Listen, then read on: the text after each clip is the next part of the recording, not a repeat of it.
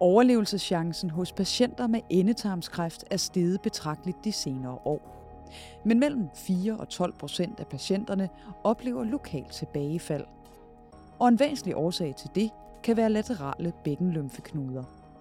Traditionelt har man i Danmark og i Vesten ikke haft et særligt stort fokus på bækkenlymfeknuderne, men det er begyndt at ændre sig. Fordi det ser ud til, at man måske kunne optimere behandlingen af de her patienter, inspireret af forholdene andre steder i verden, blandt andet i Japan. Du lytter til Ugeskriftets videnskabspodcast. Mit navn er Mie Brandstrup.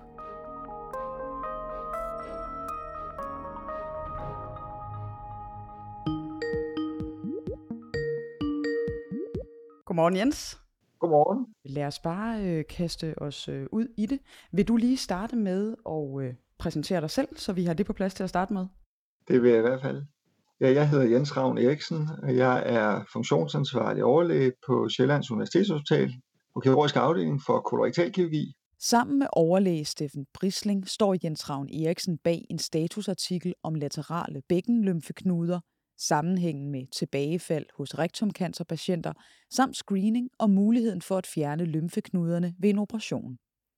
Der er tale om et forsknings- og behandlingsmæssigt udviklingsområde, i hvert fald i Vesten. Det der er, kan man sige, det nye i det, det er, at vi er blevet mere opmærksomme på det, og øh, vi har fået nye øh, operationsteknikker, såsom robotkirurgi, der har gjort adgangen til det her område ude på bækkenvæggen nemmere tilgængeligt, og vi har kunnet operere der øh, med mindre øh, sygelighed til følge efterfølgende hos patienterne.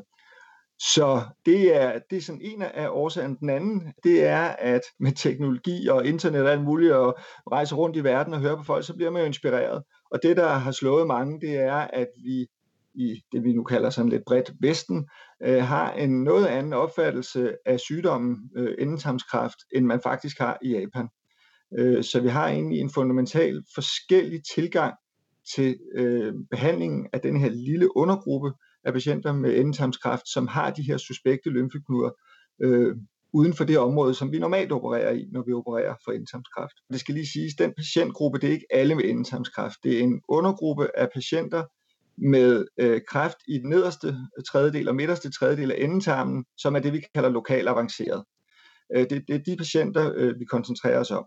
Man har altså i Vesten og i de asiatiske lande, især Japan, haft meget forskellige tilgange til behandlingen af denne patientgruppe. Der har vi i Danmark haft en behandlingsstrategi, der hedder, at øh, hvis man opfylder visse kriterier, så skal øh, vi tilbyde en forbehandling, det der hedder neoadjuverende øh, strålekemoterapi, for at reducere risikoen for, at patienten får tilbagefald. Den behandling har så i den vestlige optik også gjort, at har man haft disse lymfeknuder, kunne se dem på scanningerne øh, inden operationen ude på den laterale bækkenvæg, så har man tænkt, at de ligesom blev medbehandlet i den her strålebehandling.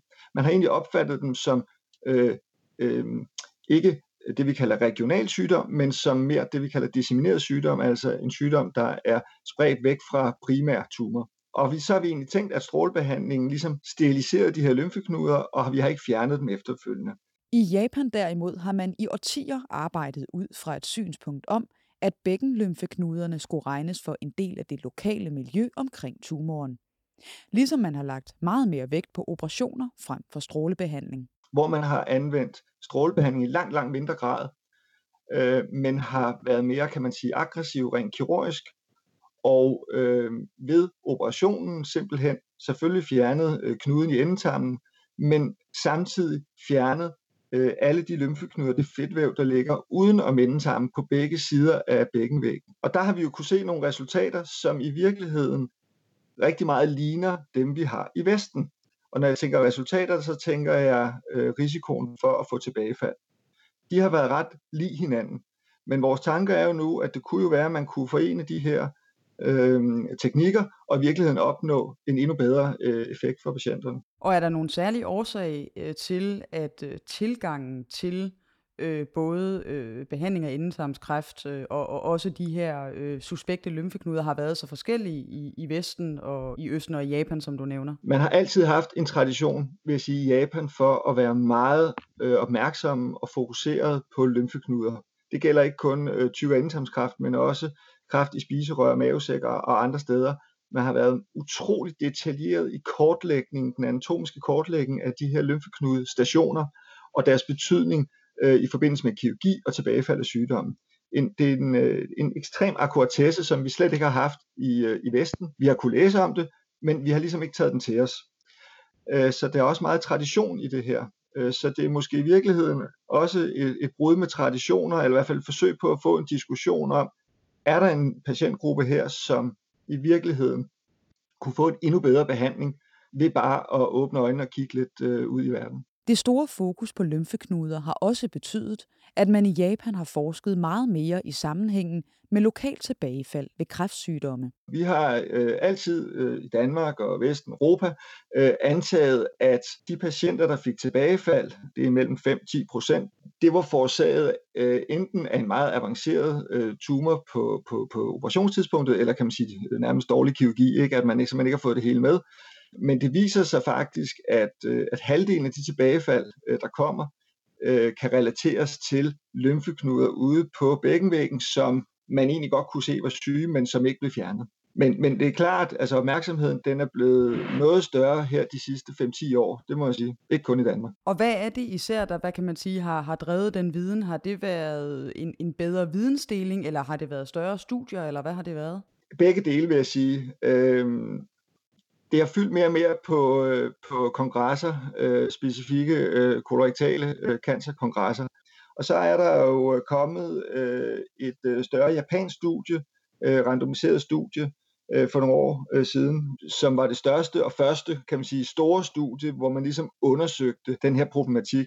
Øh, og jeg tror, den har helt klart været med til at drive, øh, drive interessen videre nu og skabe opmærksomhed omkring det. Og hvad, hvis vi sådan lige skal, skal, skal komme med lidt overordnede resultater fra, den, øh, fra det studie, hvad var det så mere præcis, det viste? Det man gjorde, det var, at man tog øh, knap tusind patienter øh, med endetarmskræft, som opfyldte de her kriterier, jeg også nævnte tidligere, med at de skulle sidde i den nederste og midterste tredjedel, og de skulle være øh, tilpas store øh, øh, i volumen og gennemvækst af tarmvæggen. Dem tog man så og trak lod øh, øh, imellem, og få lavet en, kan man sige, helt almindelig øh, operation, og så en øh, operation plus fjernelse af de her øh, lymfeknuder ude på, øh, på bækkenvæggen. Det her, det var altså patienter, som ikke, hvor man ikke havde mistanke om, at de havde lymfeknuder derude, så man tog altså helt enkle cases, hvor man bare havde konstateret endetarmskræft, men ikke havde mistanke om spredning ud på øh, bækkenvæggen, på de øh, M R-scanninger, sådan, der blev taget inden operationen. Og, og der delte man dem så op og fulgte dem øh, i flere år efterfølgende. Og, og det man faktisk kunne se, øh, til trods for, at man ikke havde mistanke om, at der fandtes noget øh, sygdom øh, ude på bækkenvæggen, så fandt man faktisk ikke forskel i selve overlevelsen, hvilket man jo selvfølgelig havde håbet. Det har man faktisk ikke fundet i nogen undersøgelser. Men det man fandt, det var, at man fandt næsten en halvering af tilbagefaldsraten. Så de opnår altså, øh, kan man sige, samme tilbagefaldsrate øh, uden strålebehandling, men med ekstensiv kirurgi, som vi opnår herhjemme med den samme operation på endetarmen, men forudgået af strålebehandling. Øhm, og det er jo ret interessant, fordi øh, strålebehandling har jo også øh, nogle senfølger og nogle bivirkninger, som man så måske potentielt kunne undgå. Øhm, så, så der er nogle... Det er sådan noget der, der har drevet øh, interessen for det. Det skal også ses i lyset af, at moderne stråleterapi er blevet meget mere præcis. Det er jo som udgangspunkt en god ting, men det kan også betyde, at bækkenlymfeknuderne ikke bliver eksponeret. Man får ikke det der øh, kan man sige, store strålefelt, hvor man måske får inddraget de her lymfeknuder. Det vi så gør en gang imellem, skal det siges, det er, at hvis vi kan se de her lymfeknuder øh, forstørret og suspekte ude på bækkenvæggen, så kan man øh, gøre det, man giver sådan et ekstra, det vi kalder et boost, altså et, et, øh, en, øh, et ekstra strålingsdosis specifikt ude på bækkenvæggen. Øh, det kan man gøre, men som jeg, det japanske studie, som jeg nævnte, det randomiserede studie også indikerer, så er der jo nok lymfeknuder derude, som vi aldrig nogensinde ser på vores primære M R-scanning, øh, men som faktisk er syge.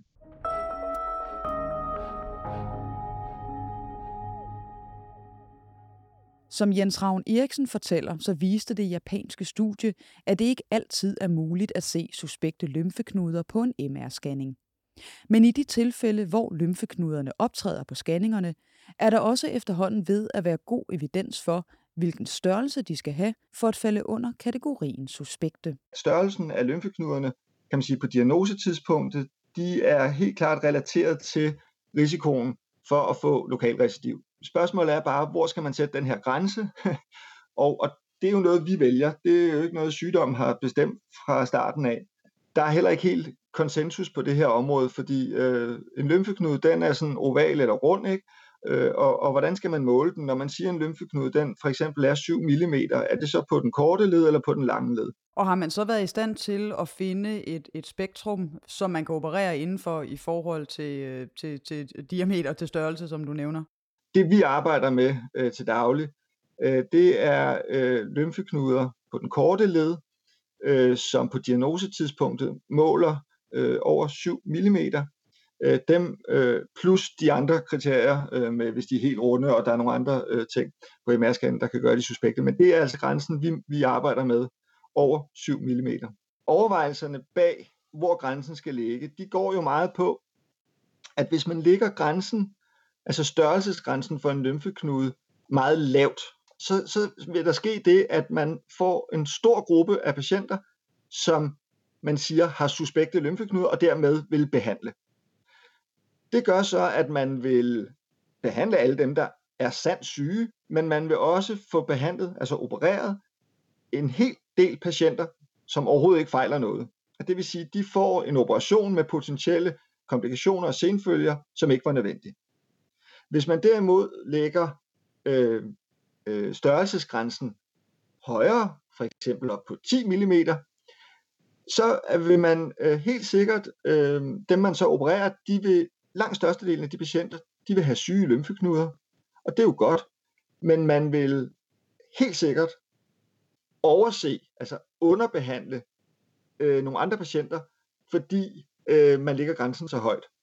Så den grænse, som der efterhånden er ved at danne sig en eller anden form for enstemmighed omkring, typisk, som jeg siger, omkring de syv millimeter, det er et, et afbalanceret øh, mål, baseret på den her, øh, kan man sige, vurdering. Altså, man skal ikke overbehandle for mange, men man skal ikke underbehandle for mange. Man skal ramme et sted, øh, hvor man øh, føler, at man tilgodeser, kan man sige, øh, begge lejre. På Sjællands Universitetshospital er laterale bækkenlymfeknuder nu et fast opmærksomhedspunkt ved den indledende M R-scanning, når der henvises patienter med endetarmskræft. Der indgår en vurdering af øh, bækkenvæggen.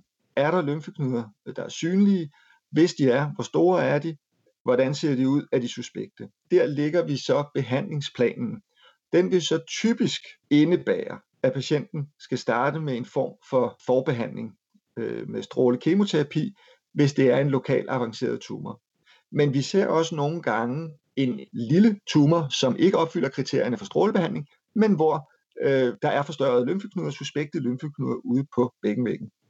Og der står vi jo så i en lidt anden situation, fordi der vil vi egentlig ikke øh, tilbyde strålebehandling øh, som standard, øh, men blot operere, og så er det, vi sidder og vurderer, øh, er det så det, vi skal, øh, eller skal vi give øh, strålebehandling alligevel, og så operere og fjerne de her lymfeknuder, eller skal vi ikke give strålebehandling og operere direkte med fjernelse øh, af lymfeknuderne. Så det er, det er en individuel vurdering, og den er bestemt ikke nem, og den skal jo tage højde for utrolig mange flere faktorer end bare scanningen. Altså det er jo også, øh, øh, hvad kan patienten tåle, øh, hvad er patienten interesseret i, hvad er alderen, fordi som jeg også sagde tidligere, der er ikke nogen overlevelsesgevinst i hvert fald, øh, som vi kan påvise. Vi snakker et indgreb, som potentielt kan øh, reducere risikoen for tilbagefald af sygdommen. Men det er også det, vi går utrolig meget op i, vil jeg så sige.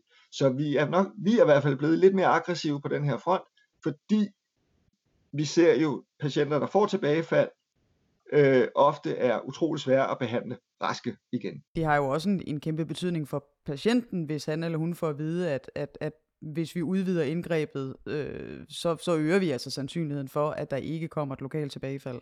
Præcis, og dertil jo også tillagt selvfølgelig, at man øger operationstiden væsentligt, øh, fordi det, der er ikke noget, der er gratis, kan man sige, øh, når man gør noget ekstra. Så det er en afvejning af det hele. Jeg vil så sige, øh, at de indgreb af den type her, vi har lavet indtil videre, øh, har vi ikke set nogen alvorlige øh, hverken komplikationer under operationen eller efterfølgende, eller tab af forskellige funktionsevne, øh, som man jo kan, at det man frygter ved den her procedure, øh, fordi man jo kan lave nerveskade, øh, som man i øvrigt også kan ved al anden endetarmskirurgi. Men, men øh, risikoen er nok lidt øget for, at man får beskadiget nerverne til hele bækkenregionen. Traditionelt set har man i Danmark brugt åben kirurgi til at fjerne bækkenlymfeknuder, men det giver en betydelig øget blødning og risiko for at beskadige nerver. Teknologien ved operationer for endetarmskræft har heldigvis rykket sig markant, og det kan overføres til fjernelse af bækkenlymfeknuder. Der må man sige, ved at anvende øh, den mere skånsomme, mere præcisionskirurgi, specielt med robotten, der opnår man en helt anden præcision, dybdefornemmelse, for det er jo ligesom en, en tre D-illustration, øh, man får af operationsfeltet. Får man en meget, meget øh, præcis mulighed for at identificere de her nerver, se nerverne simpelthen og skåne dem, og kun skære øh, det øh, væv ud, som skal ud. Så øh, der er ikke, øh, der er kommet en del øh, publikationer på det her område, og øh, de, de hælder altså også til, øh, at det er mere skånsomt, hvis man kan lave det øh, enten laparoskopisk eller robotassisteret. Øhm, og i og med, at vi laver al vores kirurgi som, som, øh, som minimal invasiv kirurgi, så vi øh, altid tilbyde det som en øh, som robotassisteret øh, tilgang øh, til, til, til det her indgreb. Som nævnt, så er fjernelse af bækkenlymfeknuder og studier om deres sammenhæng med tilbagefald af endetarmskræft forholdsvis nyt i en vestlig kontekst. Men Jens Ravn Eriksen håber, at man kan begynde at arbejde hen imod fælles retningslinjer, eller i hvert fald at få en diskussion af, om dissektion er den rette vej at gå. Jeg fornemmer også, at mange af mine kolleger rundt omkring, de er, kan man sige, tiltagende interesseret i det her område, og øhm, ultimativt vil jeg håbe, at det kan sætte gang i en, en diskussion og en debat omkring, øh, hvad synes vi egentlig, hvad, hvad, at forholde sig kritisk til litteraturen, øh, også til, til vores artikel, for at sætte en debat i gang, og forhåbentlig måske øh, en dag kunne blive enige om en eller anden form for, for tilgang øh, til den her patientgruppe. Hvordan skal vi håndtere den helt overordnet?